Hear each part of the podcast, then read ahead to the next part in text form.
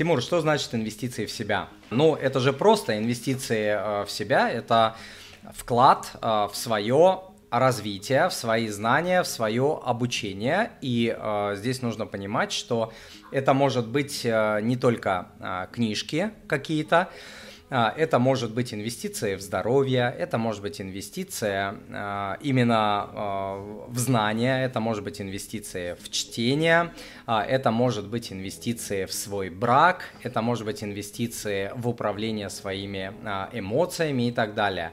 То есть все, что заставляет вас, или даже неправильно сказал, не заставляет, а помогает вам а, развиваться, или даже скажу по-другому, да, то есть а, после определенного какого-то возраста, а, допустим, в спорте становится достаточно сложно развиваться, да, все, что вам позволяет не рассыпаться на части, на куски, превращаться в какого-то овоща, который лежит только на диване, смотрит телевизор и э, не может поднять свою задницу, извиняюсь, Светлана, перед вашим э, 16-летним э, школьником, вот, но тем не менее, а, все это можно назвать э, развитием, инвестициями э, в себя.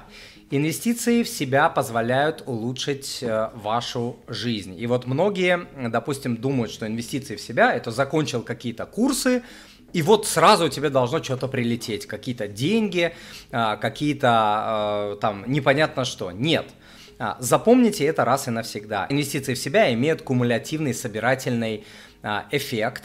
Вот. И э, это повышает качество ваших решений в жизни. Многие э, ожидают от э, каких-то Э, от каких-то инвестиций в себя какого-то очень быстрого эффекта. Вот сходил я на курсы, и э, это значит, что у меня должно сразу стать больше денег, значит, должен повыситься доход и так далее. Вот. Но, тем не менее, работает это по-другому. Продолжая, продолжая мысль, что никогда не ожидайте от э, инвестиций в себя быстрых результатов. Они придут.